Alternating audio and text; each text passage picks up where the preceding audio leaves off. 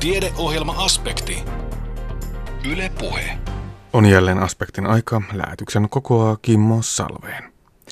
Ihmisen hormonitoimintaa häiritsevistä aineista on puhuttu paljon, mutta paljonko tiedämme näiden kemikaalien vaikutuksista ympäristöön?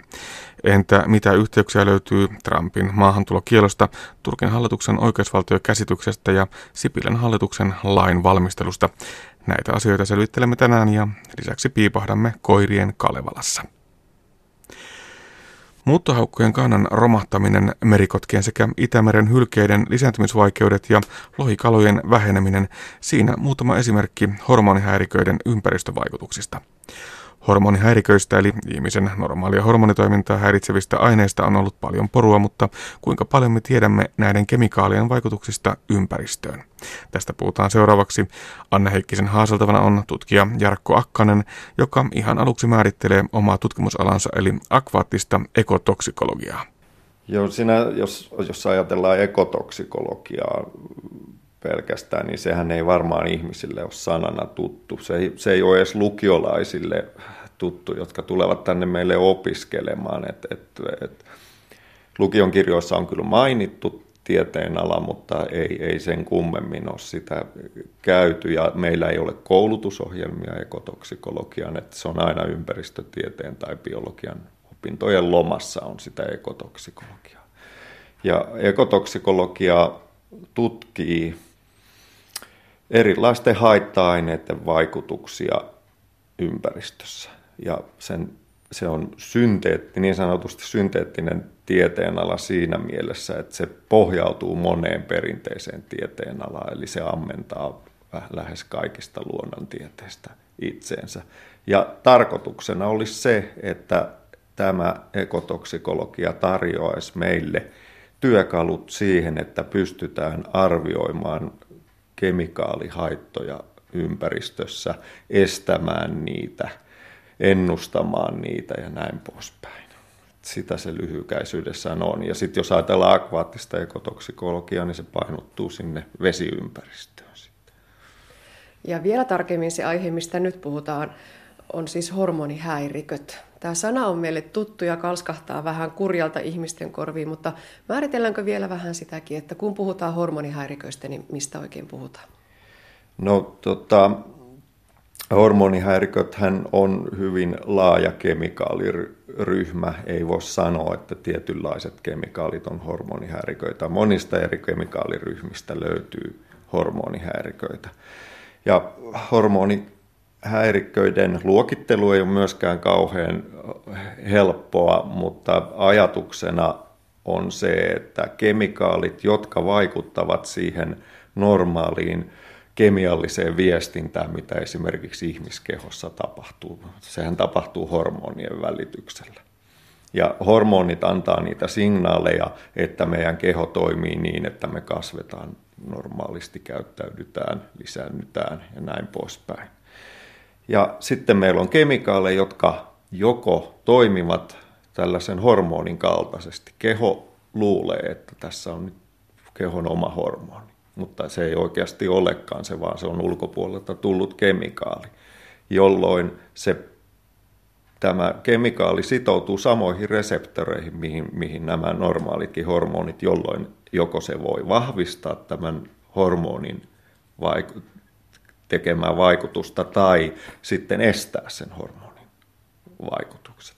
Toinen vaihtoehto on sitten sellainen, että kemikaali voi vaikuttaa näiden hormonien muodostumiseen, kuljetukseen, varastoitumiseen näin ja säädellä sitä, että kuinka paljon meillä sitä norm- luonnollista hormonia on sitten verenkierrossa ja näin ja kuin hyvin se systeemi, johon tämä, mitä tämä hormoni ohjaa, niin sitten toimii. Muitakin mahdollisuuksia on toki, mutta nä, näihin se sitten perustuu se hormonihäiriköksi luokittelu. Se sana häirikkö on varmaan aika hyvä, se kuvaa sitä, että mistä on kysymys. Heitetään muutama häirikkökehin, eli bisfenoli, parabeenit, talaatit. Onko siinä ehkä ne tutuimmat ainakin, en tiedä ovatko yleisimpiä? No Kyllä näin, ja nyt, nythän tämä on vahvasti ihmislähtöinen, ihmisten terveyteen perustuva näkökulma, ja tämä, tämä johtuu hyvin pitkälti siitä, että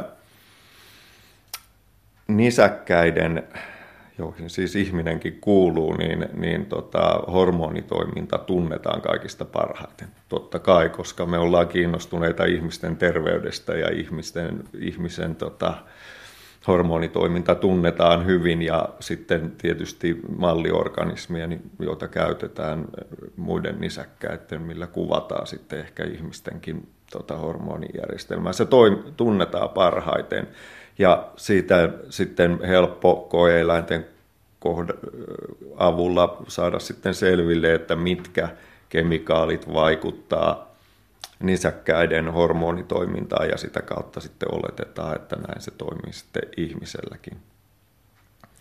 Sitten taas, tota, jos ajatellaan öö, ympäristöä ja eri eliölajeja, mitä meillä siellä on, niin välttämättä samat kemikaalit. Osittain kyllä samat kemikaalit toimii horminoherkkönä sielläkin, mutta sitten meillä on ehkä muita, mitkä sitten toimii joillakin muilla eliöillä hormonihäirikköinä, mutta ei välttämättä ihmiselle ja päinvastoin. Lajien välisiä herkkyyseroja on kuitenkin aika paljon. Ja sitten se, mikä on ongelma, niin ei me yleensä kovin hyvin to- tunneta sitten että kaikkien eliöiden sitä hormonitoimintaa. Osa näistä hormonihäiriköiksi listatuista aineista on kiellettyjen listalla nykyään, mutta että ongelmallista taitaa olla se, että vaikutukset tulevat todella hitaasti näkyville ja sitten ollaan väistämättä aina vähän myöhässä, kun päästään siihen kieltovaiheeseen. Joo. Tässä puhutaan nyt niin sanotusti vanhoista synneistä ja esimerkkinä voisi sanoa sitten jonkun DDT-torjunta-aineen, joka oli myös Suomessa täystuho nimellä markkinoitiin, PCP-yhdisteet, niin näissä ongelma on ollut se, että ne on hyvin pysyviä. Me, me kun ollaan ne kerran päästetty sinne ympäristöön, niin ne pysyy siellä vuosikymmeniä, jopa ehkä vuosisatoja voisi sanoa. Ja siellä ne vaikutukset tulevat sitten, niin kuin sanoit, tosiaan niin viiveellä. Et siitä kun me ollaan päästetty niitä ympäristöön, niin se pikkuhiljaa vaikutukset alkaa vasta näkyä ja sitten ne poistuu myös, vaikka niiden käyttöä kielletään, niin se, että ne poistuu tai pitoisuudet menee niin alas, että vaikutuksia ei nähdä, niin se ottaa aikansa. No mitä me tiedämme näistä hormonihäiriköistä ympäristössä? Nyt on puhuttu siitä, että mitä tapahtuu nisäkkäässä, mitä tapahtuu ihmisessä, mitä tapahtuu ympäristössä? No se tilanne on ehkä selvempi siellä kuin, kuin ihmisten terveyteen liittyvissä kysymyksissä, koska siellä ympäristössä me ollaan, tai, tai tutkimus on pystynyt osoittamaan ne selvät syy-seuraussuhteet, kun jo, jotain on tapahtunut tai on havaittu. Ei, se ei tarkoita sitä, että se olisi ollut heti saman tien selvää, että mistä tällainen asia johtuu, jos joku kanta esimerkiksi romahtaa. Sitähän on alkuun mietitty kaikenlaisia erilaisia vaihtoehtoja, mistä se on johtunut. Mutta sitten sieltä on vuosikymmenien saatossa noussut esiin ne tietyt selvät esimerkit tähän hormonihäirikköasiaankin liittyen. Ja historia on kuitenkin jo suht pitkä, jos ajatellaan, että niitä vaikutuksia on alkanut heti toisen maailmansodan jälkeen näkymään ja ehkä 50-luvulla ne ensimmäiset esimerkit asiasta tullut esiin. Mm. Aloitetaanko Jarkko Akkanen sieltä 50-luvulta ja muuttohaukoista? Mitä tapahtui? No oikeastaan silloin 50-luvulla havaittiin, että muuttohaukka populaatiot niin Euroopassa kuin Pohjois-Amerikassakin niin väheni dramaattisesti oikeastaan. Ja jossain esimerkiksi Englannissa, niin siellä oli siihen aikaan pidettiin kyyhkyjä paljon, jopa ehkä niiden, vielä niiden viestien lähettämiseen, mutta siellä sellainen kyyhkyslakkojen pitäminen oli yleistä ja siellä sitten kyyhkysten pitäjät valittivat siitä, että muuttohaukat syövät kaikki kyyhkyset, että niiden määrä vähenee. Ja sitten tutkijat alkoivat tutkimaan asiaa huomasivat, että muuttohaakkapopulaatiot olivatkin romahtaneet, eli muuttohakat eivät voineet olla syytä, että se kyyhky, kyyhkyyssä oli sitten niiden häviämiseen oli joku muu syy. Ja siitä alkoivat tutkimaan sitten muuttohaukkoja, että mistä johtuu, että suurin osa niistä pesintäalueista olikin tyhjiä. Ja tota, siitä sitten lähti etenemään tutkimus ja saatiin sitten lopuksi selville, että se johtui torjunta-aineista, osittain DDTstä, se oli ehkä se pääsyyllinen ja varsinkin sen muuntumatuote DDE, joka on sitten pysyvä siellä ympäristössä. Ja huomattiin, että näiden, nämä torjunta-aineet häiritsivät normaalia munankuoren rakentamista, jolloin tuli niin heikkoja munia, että ne eivät kestäneet haudontaa, eli näin ollen ei tullut uusia muuttohakkapopulaatioita ja ne kannat romahti sen takia. Tämä oli ihan Suomessakin nähtävissä. Niin, Suomessa Itämerellä merikotkien osalta, oliko siellä se sama munankuoriongelma? Joo, kyllä se, se oli aivan sama ja samat, samat syytkin, että se havaittiin ehkä pikkasen myöhemmin kuin näillä muuttohaukoilla, mutta joka tapauksessa tuli sitten 60-luvulla jo ihan selkeästi näkyviin siellä kotkien osalta Itämerellä. Että. Ja edelleen Itämerellä hylkeet 70-luvulla ja lisääntymiseen liittyi ongelma silloinkin. Kyllä joo, ja osittain ehkä samat syyt, mutta ehkä pääsyylliseksi leimattiin sitten taas PCP-yhdisteet, mitkä on, on toisen tyyppisiä teollisuuskemikaaleja.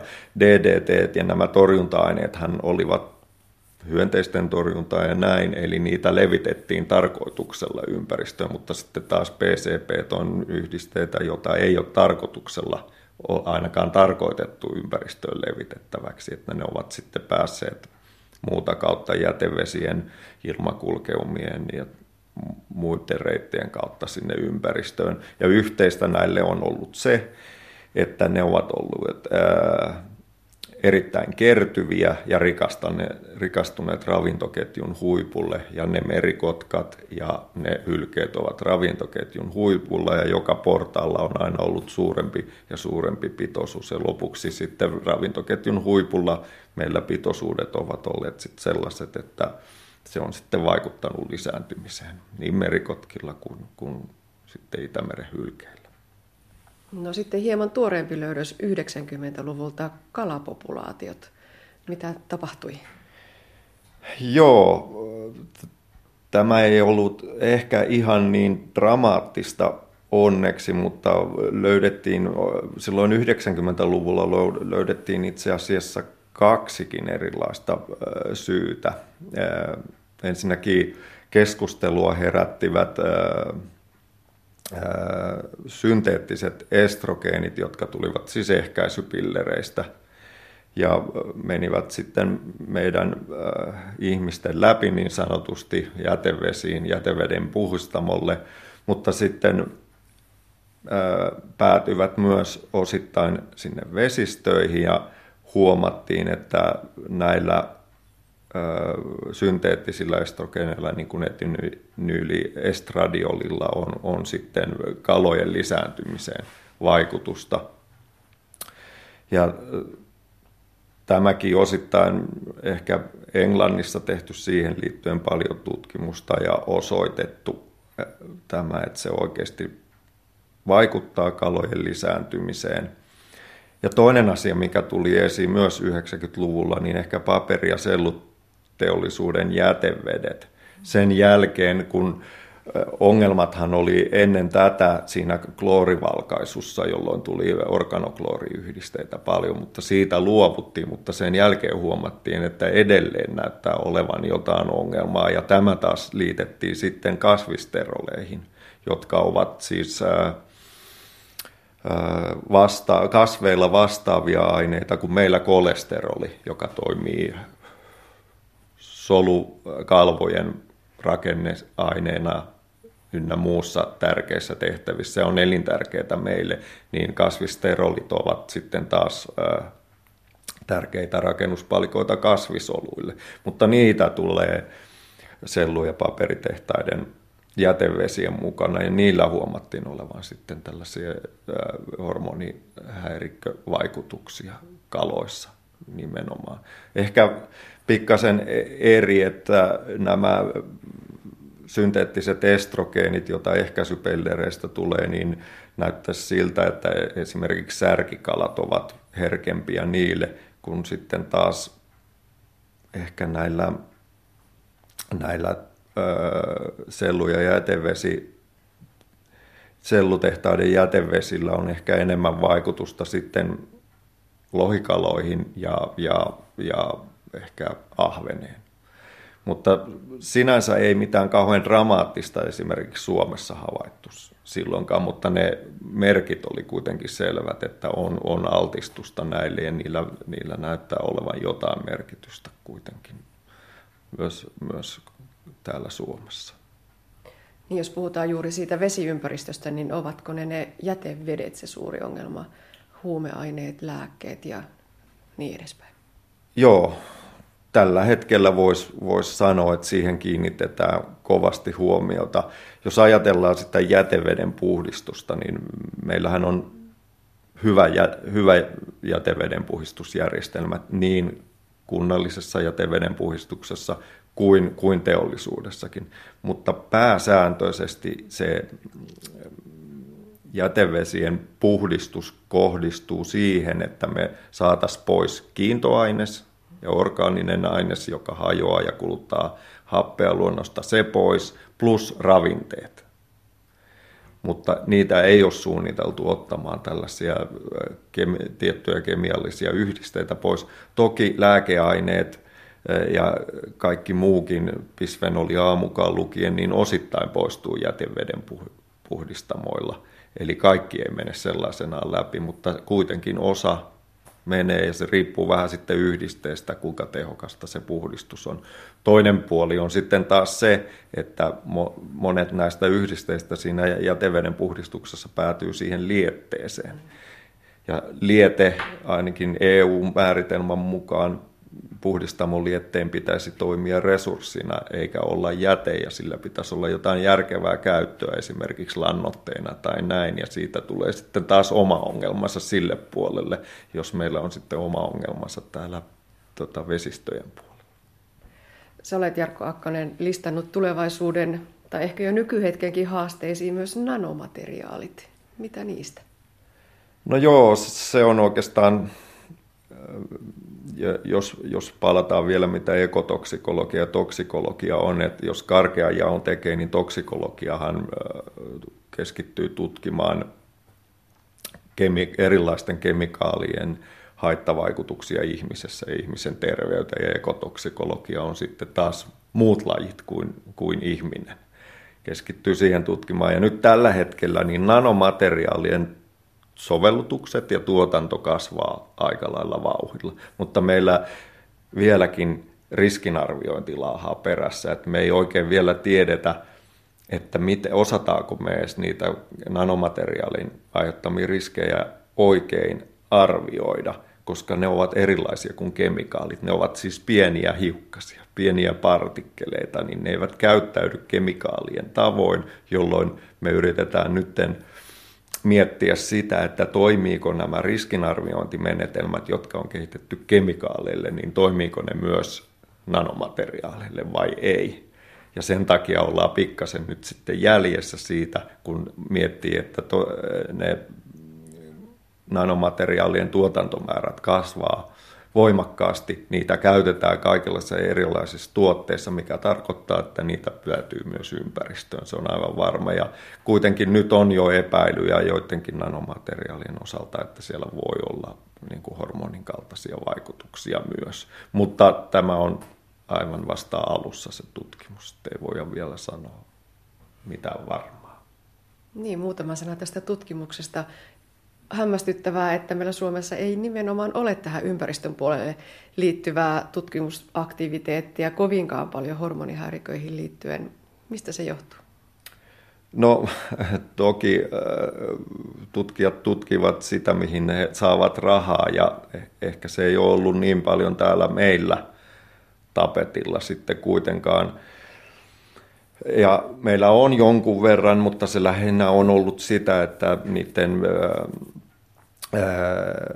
esimerkiksi lääkeaineiden osalta niin niiden määriä on seurattu tai mitattu, minkä verran vesistöissä, jokivesissä, jotka saavat jätevesiä paljon, niin, niin on, on määritetty niitä pitoisuuksia, mutta ei sinänsä varsinaisista vaikutuksista ei, ei, ole, ei ole tehty juurikaan tutkimuksia. Sen verran on tehty lääkeaineiden osalta, että on, on tutkittu, mutta tämäkin on yksi esimerkki, vaan on tutkittu kaloista ja on havaittu, että, että, että Suomessakin niin on kaloissa lääkeainealtistusta, mikä tarkoittaa sitä, että meillä tulee lääkeaineita vesistöihin. Ne ovat siellä ainakin niin pitkään, koska, koska jos ajatellaan, että osa kuitenkin hajoaa ympäristöstä, mutta meillä on koko ajan, koko ajan tulee niitä, mikä tarkoittaa, että meillä koko ajan myös niitä on siellä ympäristössä, mikä tarkoittaa, että potentiaalisesti eliöt voi altistua niille ja on nyt osoitettu, että yhdellä esimerkillä, että kalat ovat altistuneet, koska kaloista löytyy niitä lääkeaineita. Jos saisit itse päättää, niin mikä olisi sellainen tutkimusaihe, mihin ehdottomasti pitäisi nyt tarttua? No, näihin hormonihäirikköihin liittyen, niin ehkä nyt se, että pitää aina ottaa huomioon, että meidän olosuhteet on aika erilaiset. Jos verrataan esimerkiksi Keski-Eurooppaan, missä on paljon enemmän aurinkoa, lämpötilat korkeimmat, aineiden hajoaminen ympäristössä on paljon nopeampaa – Meillä on paljon humusta, joka vaikuttaa aineiden käyttäytymiseen. Meillä on pimeyttä, meillä on kylmää ja ne voivat olla sitten pysyvämpiä täällä meidän ympäristössä. Ja sitten taas eläinten herkkyydestä ei, ei ehkä niin paljon tiedetä täällä me, meikäläisissä oloissa. Ja, et, ja juuri se, että me ei tiedetä sitä, että jossain toisella paikalla Keski-Euroopassa joku tietty pitoisuus haitta-ainetta voi olla turvallinen, mutta me ei tiedetä, että onko se sitä täällä. Hormonihäiriköistä ympäristössä kertoi tutkija Jarkko Akkanen. Filosofiakahvilassa Kuopiossa pohdittiin oikeusvaltion ideaa. Itä-Suomen yliopiston ympäristöoikeuden ja yleisen oikeustieteen yliopiston lehtori Niko Soininen kertoo oikeusvaltioon liittyvän pohdinnan olevan lähellä omaa sydäntään, koska hän on aina ollut kiinnostunut oikeudellisten instituutioiden kontrolloinnista ja mielivallan välttämisestä yhteiskuntien ohjaamisessa. Alustuksessaan Soininen nostaa esiin esimerkkejä viimeaikaisista oikeusvaltiokeskusteluista. Esiin nousevat niin Trumpin määräämä maahantulokielto Yhdysvalloissa, Puolan ja EUn komission toisistaan poikkeavat käsitykset oikeusvaltion määritelmästä sekä Sipilän hallituksen lainvalmistelun tasosta käyty keskustelu. Presidentti Trumpin asettamaa maahantulokieltoa koskeva keskustelu alkoi 27. kuluvan vuoden tammikuuta – kun Trump allekirjoitti presidentillisen määräyksen, jolla rajoitettiin vieraiden maiden kansalaisten maahantuloa Yhdysvaltoihin. Määräys asetti kategorisen kiellon turvapaikanhakijoiden vastaanottamiseksi 120 päivän ajaksi ja asetti aikasidonnaisen, mutta kategorisen kiellon Syyrian, Somalian, Sudanin, Libyan, Jemenin, Iranin ja Irakin kansalaisten maahantulolle. Määräyksen toisen pykälän mukaan tavoitteena oli suojella Yhdysvaltain kansalaisia vieraiden maiden kansalaisten synnyttämältä uhalta. Maahantulokieltoa perusteltiin eksplisiittisesti terrorismin ja rikollisuuden torjunnalla. Presidentillisen määräyksen ensimmäisessä pykälässä viitattiin vuoden 2001 World Trade Centerin tapahtumiin sekä siihen, että ulkomailla syntyneitä ihmisiä oli tuomittu Yhdysvalloissa terrorismiin kytkeytyvistä rikoksista. Eli Trumpin hallinnon mukaan kysymys oli vakavasta asiasta. Tapahtumat jatkuivat 3. helmikuuta 2017, kun Washingtonin osavaltion tuomioistuin kielsi maanlaajuisesti maahantulokiellon toimeenpano. Trumpin asianajajat valittivat kyseisestä päätöksestä muutoksenhakutuomioistuimeen tavoitteenaan saada ensiasteen tuomioistuimen päätös kumotuksi. He vetosivat valitustuomioistuimessa siihen, ettei ensiasteen tuomioistuimella ollut toimivaltaa arvioida presidentin määräyksen laillisuutta. Valitustuomioistuin hylkäsi väitteen ja pysytti ensiasteen tuomioistuimen ratkaisun kieltää presidentillisen määräyksen toimeenpano. Prosessin seurauksena on aika kiinnostavaa. Oikeustieteen professori Irvin Chemerinsky totesi näiden kahden tuomioistuimen päätöksen ilmentävän, ettei kukaan, ei edes Yhdysvaltain presidentti, ole oikeuden yläpuolella. Trumpin reaktio oli hänen tyylilleen ominainen ja mahdotettu yhteen ainoaan 140 merkin mittaiseen twiittiin. What is our country coming to when a judge can halt a homeland security travel ban and anyone, even with bad intentions, can come into US, kysyi Trump. Hän myös nimitti päätöksen tehneitä tuomareita niin kutsutuiksi tuomareiksi, lainausmerkeissä.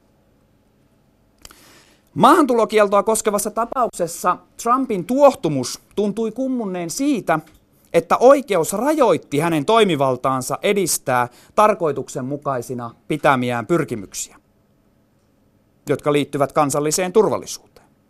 Hän ei tuntunut ymmärtävän, että oikeusvaltiossa aiempien hallitusten ja senaatin säätämä perustuslaki ja tuomioistuimille annettu toimivalta valvoa toimeenpanovallan, eli myös Trumpin vallan perustuslainmukaisuutta, rajoittivat hänen toimivaltaansa antaa perustus, äh, presidentillisiä määräyksiä. Hän ei myöskään tuntunut ymmärtävän, että hänen toimivaltaansa rajoittivat valtion yläpuolella olevat kansainväliset sopimukset, joihin aiemmat Yhdysvaltain hallitukset ja senaatti olivat sitoutuneet. Harvardin yliopiston valtiosääntöoikeuden ja kansainvälisen oikeuden professori Noah Feldman kirjoitti jo ennen maahantulokieltoa koskevaa oikeusvaltiollista keskustelua osuvasti, ikään kuin ennustaen nämä ongelmat, mitä Trumpin valtaantulo ää, tulisi tuomaan. It's all about the Constitution now. Trump may believe that he has a popular mandate and that it authorizes him to take bold, unilateral action without regard to existing laws. But he's wrong.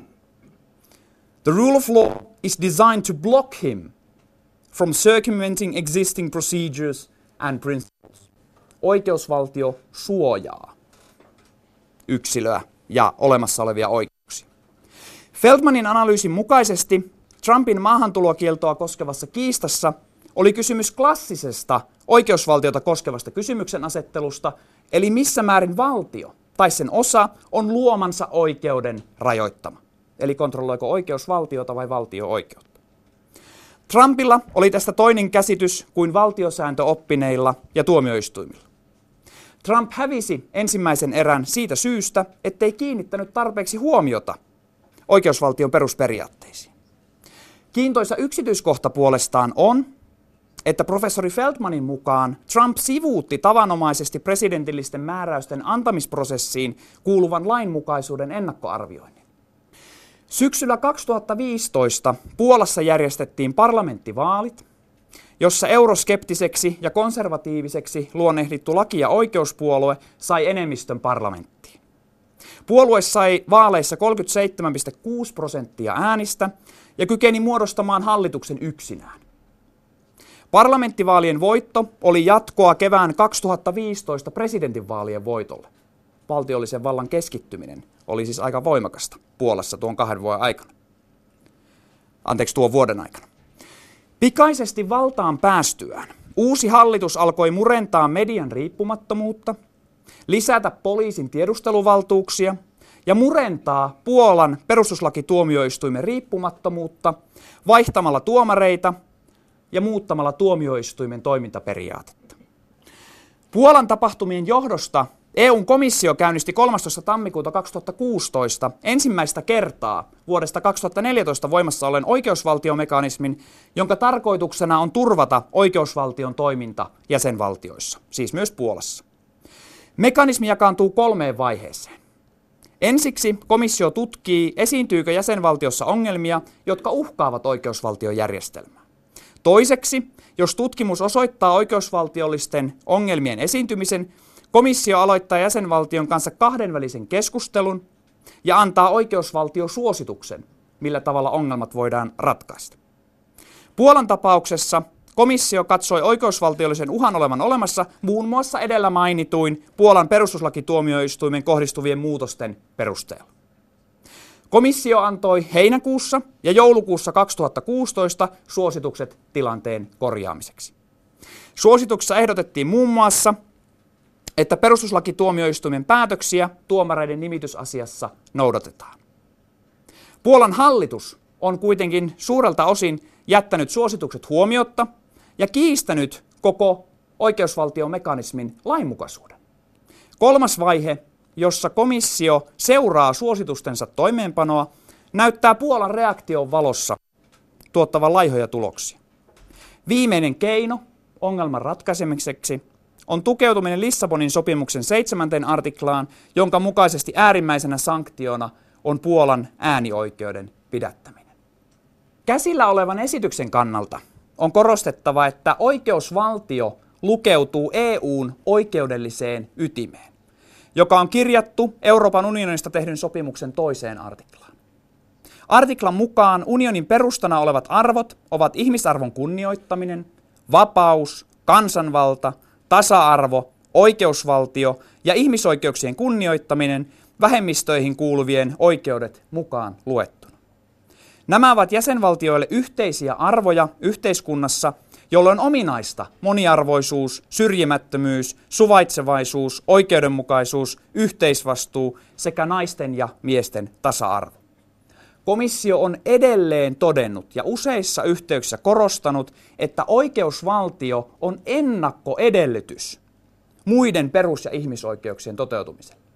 Tapauksessa keskeinen kiistan kohde on valtion ja oikeuden välinen rajanveto, eli missä määrin hallituksella ja parlamentilla on oikeus ja vapaus edistää tarkoituksenmukaisena pitämänsä politiikkaa. Tässä tapauksessa EUn komission ja Puolan hallituksen näkemykset eroavat toisistaan, koska komissio katsoo, että Puolan perustuslain ja unionin perussopimusten tosiasiallinen toteutuminen on oikeusvaltion keskeinen edellytys. Toisin sanoen, Puolan päätökset heikentää perustuslakituomioistuimen toiminnan riippumattomuutta, murentavat oikeusvaltion tosiasiallista vaikuttavuutta tavalla, joka ei mahdollista valtion oikeudellista kontrollia. Voidaan sanoa, että oikeusvaltion menettelyllinen ydin, eli ajatus tästä kontrollista, mutta myös tätä kautta aineelliset reuna-alueet, eli perus- ja ihmisoikeuksien toteutuminen, ovat Puolassa uhattuna. Ovat sitä olleet ja ovat sitä edelleen. No miten tämä suhteutuu sitten Suomeen? Pääministeri Sipilä, Sipilän hallitus nimitettiin tehtäväänsä 29. toukokuuta 2015. Hallitustaipaleen alusta lähtien lainvalmistelun tasoa on kritisoitu, niin kuin yleisö varmaan erityisen hyvin tietää. Erityisen vilkasta keskustelua ovat herättäneet hallituksen esitykset, joissa muun muassa osalle verovelvollisista esitettiin määräaikaista syytesuojaa veronkiertotapauksissa, esitettiin sakkorangaistusten ankaroittamista valtiontalouden elvyttämistarkoituksessa sekä esitettiin oleskululuvan saaneille turvapaikanhakijoiden muuta, muuta väestöä pienempää työttömyyskorvausta. Muun muassa edellä mainittuihin hallituksen esityksiin viitaten Helsingin Sanomat uutisoi 18. joulukuuta 2016, kuinka oikeuskanslerin huomautukset on toistuvasti sivuutettu lainvalmistelussa. Uutisoinnin yhteydessä Helsingin yliopiston valtiosääntöoikeuden professori Tuomas Ojanen totesi seuraava. Hallitus ilmeisesti ajattelee, että hallitusohjelma on perustuslain yläpuolella. Ja mitä tahansa voidaan tehdä poliittisin perustein laista piittaamatta. Turun yliopiston valtiosääntöoikeuden professori Veli-Pekka Viljanen totesi samassa yhteydessä, että perustuslakivaliokunta on toistuvasti ollut huolissaan lainvalmistelun tasosta. Edelleen professori Juha Lavapuro arvioi hallituksen kokevan perustuslain lähinnä politiikkansa esteeksi. Se olisi täysin vastoin oikeusvaltioperiaatetta, jonka mukaan julkisen vallan käytön on perustuttava laki. Lainvalmistelun oikeusvaltiollinen kritiikki on kohdistunut yhtäältä oikeusvaltion institutionaalisten pidäkkeiden osittaiseen sivuttamiseen, kuten Puolassa, toisaalta lakiesitysten sisällön perustuslain vastaisuuteen, kuten Yhdysvalloissa ainakin osittain. Oikeuskansleri Jonkan asiantuntemuksen ja näkemyksen osittainen tai täydellinen sivuttaminen lainvalmisteluissa, äh, lainvalmistelussa on osittain johtanut siihen, ettei kaikkia perustuslaillisia ongelmia ole havaittu ennen perustuslakivaliokuntaa. Perustuslakivaliokunnalla on toki yksinomainen oikeus ja velvollisuus lainsäädännön perustuslainmukaisuuden ennakolliseen kontrolliin, mutta tapa, jolla oikeuskanslerin näkemykset sivuutettiin Sipilän hallituksessa, herätti kysymyksiä hallituksen ja lainvalmistelun lakisidonnaisuudesta. Sisällöllisesti perustuslakivaliokunnan ja valtiosääntöoppineiden kritiikki on kohdistunut siihen, ettei perustuslain vaatimuksia ole otettu vakavasti. Hyvänä esimerkkinä toimii sakkorangaistusten ankaroittamista koskeva hallituksen esitys, jota perusteltiin lähes yksinomaan valtiontalouden alijäämän paikkaamisella. Ankarammilla sakkorangaistuksilla olisi saatu noin 53-56 miljoonan euron lisätulot valtiolle. Professoreiden Sakari Melander, Tuomas Ojanen ja Juha Lavapuro mukaan valtiosääntöoikeudellisesti kysymys oli käytännössä siitä, Voitiinko rikosoikeudelliseen seuraamusjärjestelmään kuuluvien sakkojen rahamäärien huomattavia korotuksia pitää perustuslain kannalta tavoitteeltaan hyväksyttävinä, kun korotuksen tavoitteena oli ainoastaan kerätä rangaistusjärjestelmän kautta lisätuloja valtiolle? Hyvin kiintoisa kysymys sekä oikeudellisesti että myöskin, myöskin teoreettisemmin. Perustuslakivaliokunnan kanta kysymykseen oli kielteinen ja yksiselitteisen kielteinen. Perustuslakivaliokunta totesi, että kriminalisoinnille on aina oltava painava yhteiskunnallinen tarve ja perusoikeusjärjestelmän kannalta hyväksyttävä peruste. Perustuslakivaliokunnan mukaan hallituksen esityksen perustelut ovat perustavanlaatuisella tavalla ongelmallisia valtiosäännön ja hyvän lainvalmistelun kannalta. Eli ei ainoastaan oikeuskansleri, vaan myöskin perustuslakivaliokunta esitti näin vakavaa kritiikkiä Sipilän hallituksen lainvalmistelun tasosta. Lainvalmistelun laatua Suomessa koskeva keskustelu sisältää useita yhtymäkohtia yhdysvaltalaiseen sekä Euroopan unionin ja Puolan välillä käytävään keskusteluun. Suomessakin kysymys on pitkälti ollut siitä, missä määrin lainsäädäntö ja toimeenpanovalta ovat sidoksissa perustuslakiin ja ylikansalliseen oikeuteen.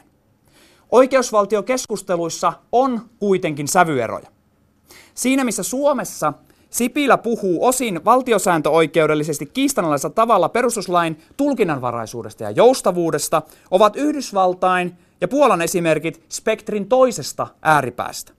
Tuossa ääripäässä valtiosääntöoppineet ovat yksimielisiä Trumpin maahantulokiellon ja Puolan hallituksen toimenpiteiden perustuslain vastaisuudesta, mutta poliittisia muutoksia yritetään runnoa läpi siitä huolimatta. Yhdysvaltain ja Puolan esimerkistä poiketen Suomen hallituksessa ymmärretään ainakin retoriikan tasolla oikeusvaltion merkitys. Kuten Sipilän 21. helmikuuta 2017 antamasta pääministerin ilmoituksesta selviää. Sipilä toteaa, että vahva oikeusvaltio on satavuotiaan Suomen keskeisiä vahvuuksia. Oikeusvaltio tarvitsee tukipilarikseen avointa, rakentavaa tosiasioihin perustuvaa ja keskinäistä kunnioitusta vahvistavaa keskustelukulttuuria. Hallituksen ja eduskunnan yhteinen tehtävä ja vastuu on huolehtia siitä, että suomalaiset voivat luottaa yhteiskuntaamme sääteleviin lakeihin ja laillisuuteen.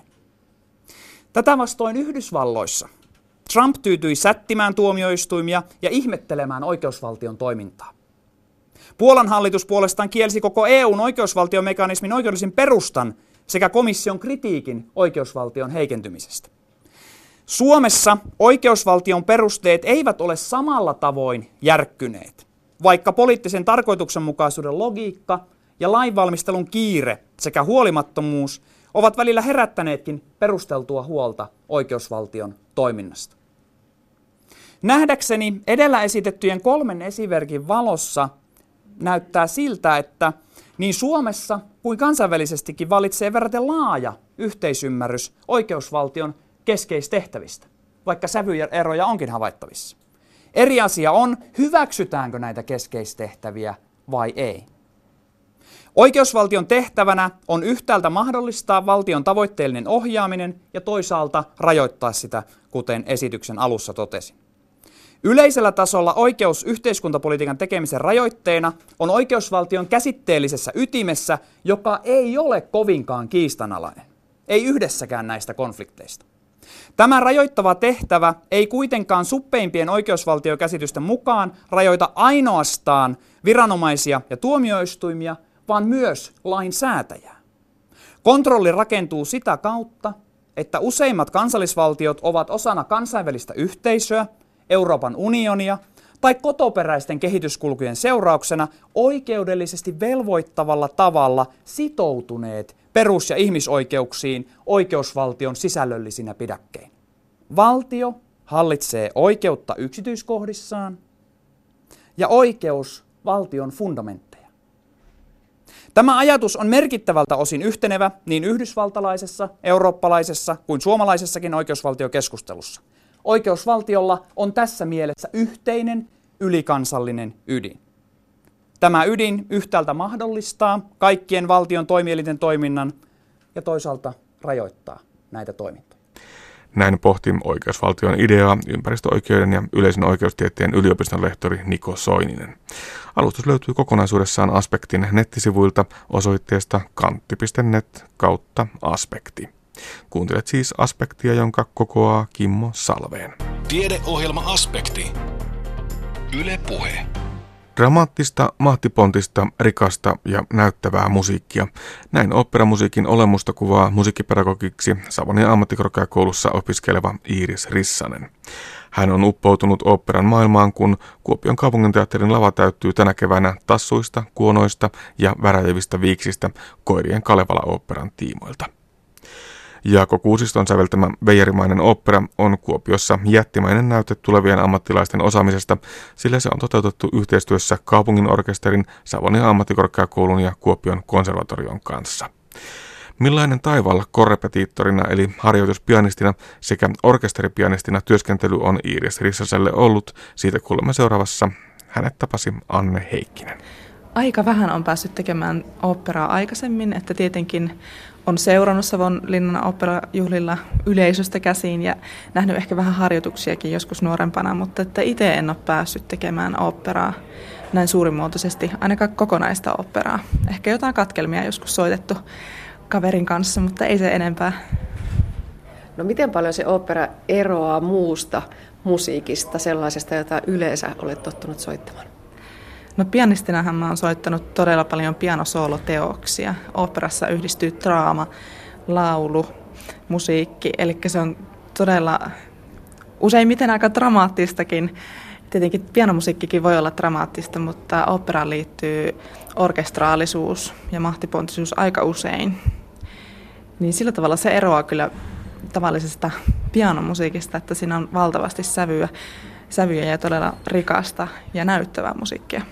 Nyt on tehty siis Koirien Kalevala. Millainen tämä Jaakko Kuusiston luoma teos on? Tämä teos on ollut tosi mukavaa soitettavaa. Sillä tavalla erilaista musiikkia, mitä aikaisemmin on soittanut, koska tässä yhdistyy monenlaisia, monenlaisia tyylejä. Että tietenkin tunnistettava Jaakko Kuusiston hauska ja leikkisä tyyli, mutta täällä löytyy myös vähän Sibeliuksen musiikista piirteitä, myös ehkä venäläiseen tyyliin semmoista Stravinskin leikkisyyttä, mutta että, ja sitten löytyy myös jatsmusiikin piirteitä, että todella mukavaa soitettavaa. Niin, just ajattelin kysyä, että onko se karmeaa vai mukavaa, että on näin montaa eri tyyliä? Kyllä se on vaan rikkaus minun mielestä, että, tota, että löytää uusia asioita sieltä, että ei ainakaan kerkeä uroutua. Onko se ollut myös haastavaa, koska tosiaan niin on sitä monenlaista? On ollut haastavaa. Että tässä mikä itselle on tosi haastavaa on se, että tässä on todella nopeat tempot välillä, todella vaihtuvat tahtilajit ja vaihdutaan tunnelmasta toiseen aika nopeastikin. Että se on ollut haastava. Noi tanssijat sanoivat, että tuota, haastavaa on juuri se, että rytmi muuttuu ja siellä on hyvin niin kuin mystisiäkin seitsemän kahdeksasosaa mm, rytmejä. Kyllä. Mitä sanot pianistina? Ne on haastavia, varsinkin siihen tulee laulu päälle ja sanat päälle. Ne ei välttämättä mene ihan täysin iskujen kanssa, mutta ne pitää silti syn- synkronoida yhteen. Niin, mutta kyllä se kun loksahtaa paikoilleen, se ehkä se ensimmäinen kerta on haastavampi, että miten, miten tämä nyt tulee, että pitää niin kuin ta- ta- tajuta se aivoilla, että miten se menee, mutta että kyllä. Ja tosi paljon vaihoksia ja semmoista efektimusiikkia, että tulee vaikka paljon semmoisia kuvaavia iskuja ja ne iskut ei tule kaikki samalla tavalla, vaikka kolme neljäsosaa, vaan siinä tulee viisi kahdeksasosaa, seitsemän kahdeksasosaa, että sen saa olla tosi tarkkana. Mm. Että yhden tahdin sisällä voi tapahtua se muutos. Tota, sä olet toiminut korrepetiittorina tässä teoksessa. Suomennetaan vähän tätä termiä. Mitä se tarkoittaa? Korrepetiittori tarkoittaa harjoituspianistia. Eli aloitin korrepetiittorina toimimisen jo syksyllä 2016. Meidän koulun säästäjä on kanssa toiminut siinä, että me ollaan vähän vuoroteltu, nimittäin aika isosta työmäärästä on kyse. Tässä on orkesteri, tai oikeastaan pianopartituuri, mikä on tehty orkesteripartituurista, niin se on 90 sivua. Ja siihen on sisällytetty sitten kaikki soittimet, ja kaikki iskut, mitä siellä orkesterissa oikeasti tapahtuu. Mutta tietenkään ei ole järkevää aina rahata sitä orkesteria paikalle, kun halutaan harjoitella vaikka tiettyjä kohtia, kuorokohtauksia, laulukohtauksia, niin silloin on järkevää ottaa se pianisti kehiin ja pianisti auttaa sitten siellä. Tämä partituuri on tässä meidän edessämme ja täytyy sanoa, että se on aivan hieroglyfiä. Tota, kerro vähän tästä, mitä kaikkea täällä viivastoilla on? Öm, viivastoilla on tietenkin soolo, soololaulut, kuorolaulut ja sen lisäksi sitten kaksi alimmaista viivastoa on orkesterisatsia, mikä on kirjoitettu pianolle ominaiseksi kahdeksi viivastoksi. Että tässä seurataan niin kuin, no, neljä viivastoa enimmillään. Mm, kuulostaa ihan huimalta. Miten tuota, paljon tämä partituuri on kulunut sulla käsissä, eli niitä tunteja on takana ihan huima määrä? On. Siis yhteensä on laskenut tämän operan tekemiseen kaikki ne näytöksineen ja harjoituksineen on kulunut 160 tuntia minulta. Mutta että olen laskeskellut paljonko niin kuin korrepetiittorinakin on toiminut, niin kyllä se menee niin kuin 30 tuntiin. Että tämän verran enemmän toimin niin kuin syksyllä, että sitten meillä alkoi orkkaharkat, niin sitten sälytin enemmän kuormaa tälle meidän koulun säästäjälle, että pääsin keskittymään enemmän sitten tota, keväällä tähän orkesteripuoleen. Minkälaista duunia se korrepetiittorin työ on? Onko hän sellainen tosiaankin tuki ja turva siinä kaikille, jotka ovat harjoituksissa mukana? Kyllä se näin täytyy olla, että korrepetiittorin täytyy seurata myös sitä lauluviivastoa, että jos lauleja tippuu, niin pitää antaa sieltä oikeaa ääntä ja vähän rytmiäkin. Ja tota, sinänsä haastava, haastava sitten, että jos itse tippuu, pianisti tippuu, niin siinä ei jää ottelemaan, vaan siinä sitten hypätään tietenkin seuraavaan. seuraavaan. Että semmoinen musiikin virta täytyy olla koko ajan siinä mukana. Piano on se sinun oma rakas soittimesi. Onko pianoon tullut tämä korrepetiittorin pesti aikana vielä uudenlainen suhde? Kyllä, sinänsä se on opettanut, etenkin tuolta orkesterin montusta on saanut tosi paljon vaikutteita omaan soittoon, että siellä tietenkin pääsee kuuntelemaan muita soittimia ja se tuo sitten sävyjä omaan soittoon sitä kautta, että voi miettiä, että tämä melodia kuulostaa kuin huilu soittaisi, että nyt mä yritän matkia sitä tai, tai nämä iskut on niin kuin käyrätorvi ja patarummut löysi yhtä aikaa, että tuommoisia efektejä voi ottaa myös omaan soittoon mukaan. Mm. Eli huima matka myöskin kyllä. se, että on saanut toimia tässä korrepetiittorina. On kyllä, korrepetiittorina ja orkesterin pianistina. Että tietty korrepetiittorina, mitä on saanut, niin semmoista ehkä itsevarmuutta sillä tavalla, että täytyy vaan mennä, mennä eteenpäin, että siinä ehkä vähän omat standardit täytyy välillä laskea, että sillä tavalla pystyy tukemaan niitä laulijia, että ei jääkään korjaamaan sitä, niin kuin pianistina voi tehdä karituskopissa, että mä soitan tämän kohan kymmenen kertaa, kun ei vielä mennyt. Et sillä tavalla niin semmoista kokonaiskuvan hahmottamistahan se on kehittänyt. Ja koska temput on tosi kovat ja tämä satsi on tosi paksua, tosi mustaa tekstiä, niin se on opettanut myös siihen, että älyä, mikä on tärkeää ja minkä voi jättää pois, koska todellakaan kaikkea tuolla ei kerkeä soittaa. Niin usein on joutunut sitten päätymään silleen, että ottaa sen bassolinja sieltä tyypillisen melodian, mikä tulee esimerkiksi vaikka klarinetilta, seuraa niitä ja sitten tukee laulajaa siinä, kun pystyy.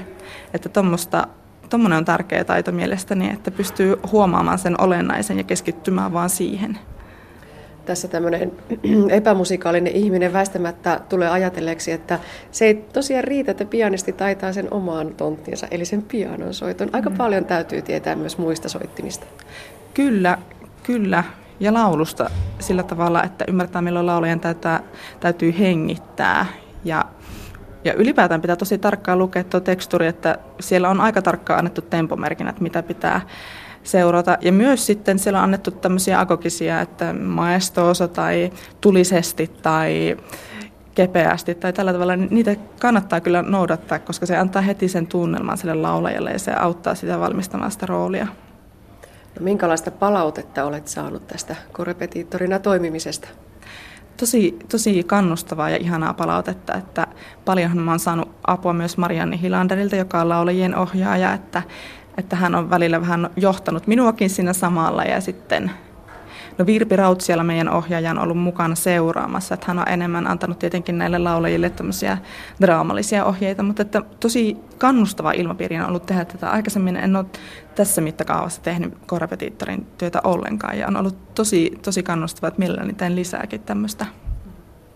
Sä olet Iiris Rissanen paitsi korrepetiittori, niin myös tosiaan orkesteripianisti tässä Koirien Kalevalla teoksessa Kuopion kaupungin teatterissa. Mitenkä erilaista puuhaa se sitten on, kun ollaan siellä Montussa orkesterin kanssa? Onhan se todella erilaista. Jos mä vertaan sitä mun luokkaympäristöön, niin sinänsä se on erilainen, että siellä on tosiaan miltei 20 muuta ihmistä, ja sitten meidän orkesterimonttu on pitkä ja kapea, niin sillä tavalla se akustiikkakin on eri, erilainen, että en välttämättä kuule ihan tarkkaan, mitä siellä toisessa päädyssä tapahtuu. Et sinänsä se luo haasteita balansoinnille, mikä toisaalta johtaa siihen, että täytyy täysillä luottaa siihen kapellimestariin. Yleensähän sitten kun soolopianoteoksia soita, niin minä itse olen se kapellimestari, niin nyt täytyykin seurata silmätarkkana sitä kapellimestaria. Niin se on ollut itselleni semmoinen kasvun paikka ja uusi juttu. Että siitä on oppinut paljon. Sieltä orkesterimontusta ei taida nähdä lavalle, eli olla ihan pelkän kuulovarassa. Kyllä vaan.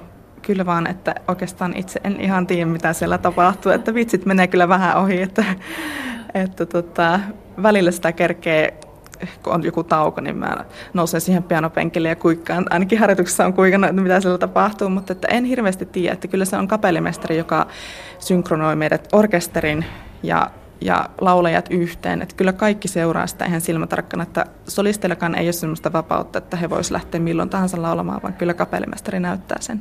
Minkälaista kommunikaatiota siellä orkesterimontussa käydään esitysten aikana? Onko se vaan se käsi, jota seurataan vai, vai mitä kaikkea siellä tapahtuu? Kyllä se on käsi ja kapellimestarin keppi, mitä seurataan.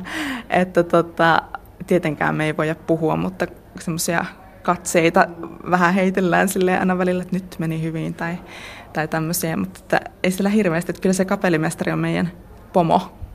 No jos siellä orkesterimontussa joku menee pieleen, niin mikä se on, joka menee pieleen? Useimmiten taimaus, että oltaisiin yhtä aikaa. Että se semmoinen yhteissoitto on kyllä meidän, meidän sille, silleen haaste, että se justiin ö, akustisesti ei kuule ihan tarkkaan välttämättä kaikkia. Ja sitten samoja iskuja tulee vaikka niin kuin minä soitan pianistina, olen ihan toisessa päässä ja sitten perkussiot on toisessa päässä ja niiden pitäisi osua ihan yhtä aikaa, niin se täytyy katsoa tosi tarkkaan, milloin se kapellimestarin käsi laskee. Se on, se on haastavaa. Tuossa Iris puhuttiin jo siitä, että mitä tämä korrepetiittorin työ on antanut itsellesi. Mitä sitten orkesteripianistin työ tässä teoksessa? Minkälaisia eväitä sieltä on tullut? No tässä mitä on maininnutkin, niin kyllä se yhteissoitto on se on sitä niin kuin parantanut tosi paljon, että tietenkin, että täytyy kuunnella kapellimestaria, mutta välillä onkin parempi kuunnella vaikka niitä viulisteja, että nämä synkronoi nämä minunkin säästysäänet vaikka sinne. Että tota, kaikkien kuunteleminen yhtä aikaa ja vielä kapellimestarin kuunteleminen, että se on jotenkin, se on sitä, sitä kehittynyt tosi paljon. Ja niin kuin näitä sävyjä, mitä on puhunut, ja niitä on oikeastaan päässyt ihan konkreettisesti kokeilemaan sillä tavalla, että kun itse on useimmiten kyllä aina paikalla siellä, ja sitten meillä on vaikka kaupungin orkesterista pari soittajaa, ja jos he ei aina tietenkään pääse paikalle, niin mä esimerkiksi olen soittanut käyrätorvia, ja mä olen niin pianolla. Piano, että mulla kun on tuo partituuri itsellä, niin mä voin soittaa sieltä sitten puuttuvia ääniä ja kellopeliä on voinut matkia ja kanteletta matkia ja klarinettia, että sitä on niin joutunut kaikenlaisiin tehtäviin, kun tietenkin siellä on jotain keskeisiä teemoja, joita ei voi jättää pois, muuten lauleet esä ääniä, niin sitten on pitänyt laittaa oma, oma nuotti vähän sivuun ja soittaa nopeasti niin kuin nuo ja sitten, sitten siirtyä taas omaan nuottiin. Et sillä tavalla niitä sävyjä on päässyt hakemaan ihan, ihan konkreettisesti sieltä. Ja tota, Ihan sitä, että mitenkä draama, tanssi, laulu, puhe ja musiikki yhdistyy toisiinsa, että tota, siinä saa heti sen vastineen, mitä, tämän, mitä musiikki sanoo ja mitä siellä tapahtuu. Tämä Koirien Kalevala tosiaan on jättimäinen yhteisteos Savonia ammattikorkeakoulun ja Kuopion kaupunginteatterin kanssa ja Kuopion konservatorio on myös mukana. Paikka, missä te olette, on se ammattiteatteri. Miten teidät opiskelijat on otettu siellä vastaan?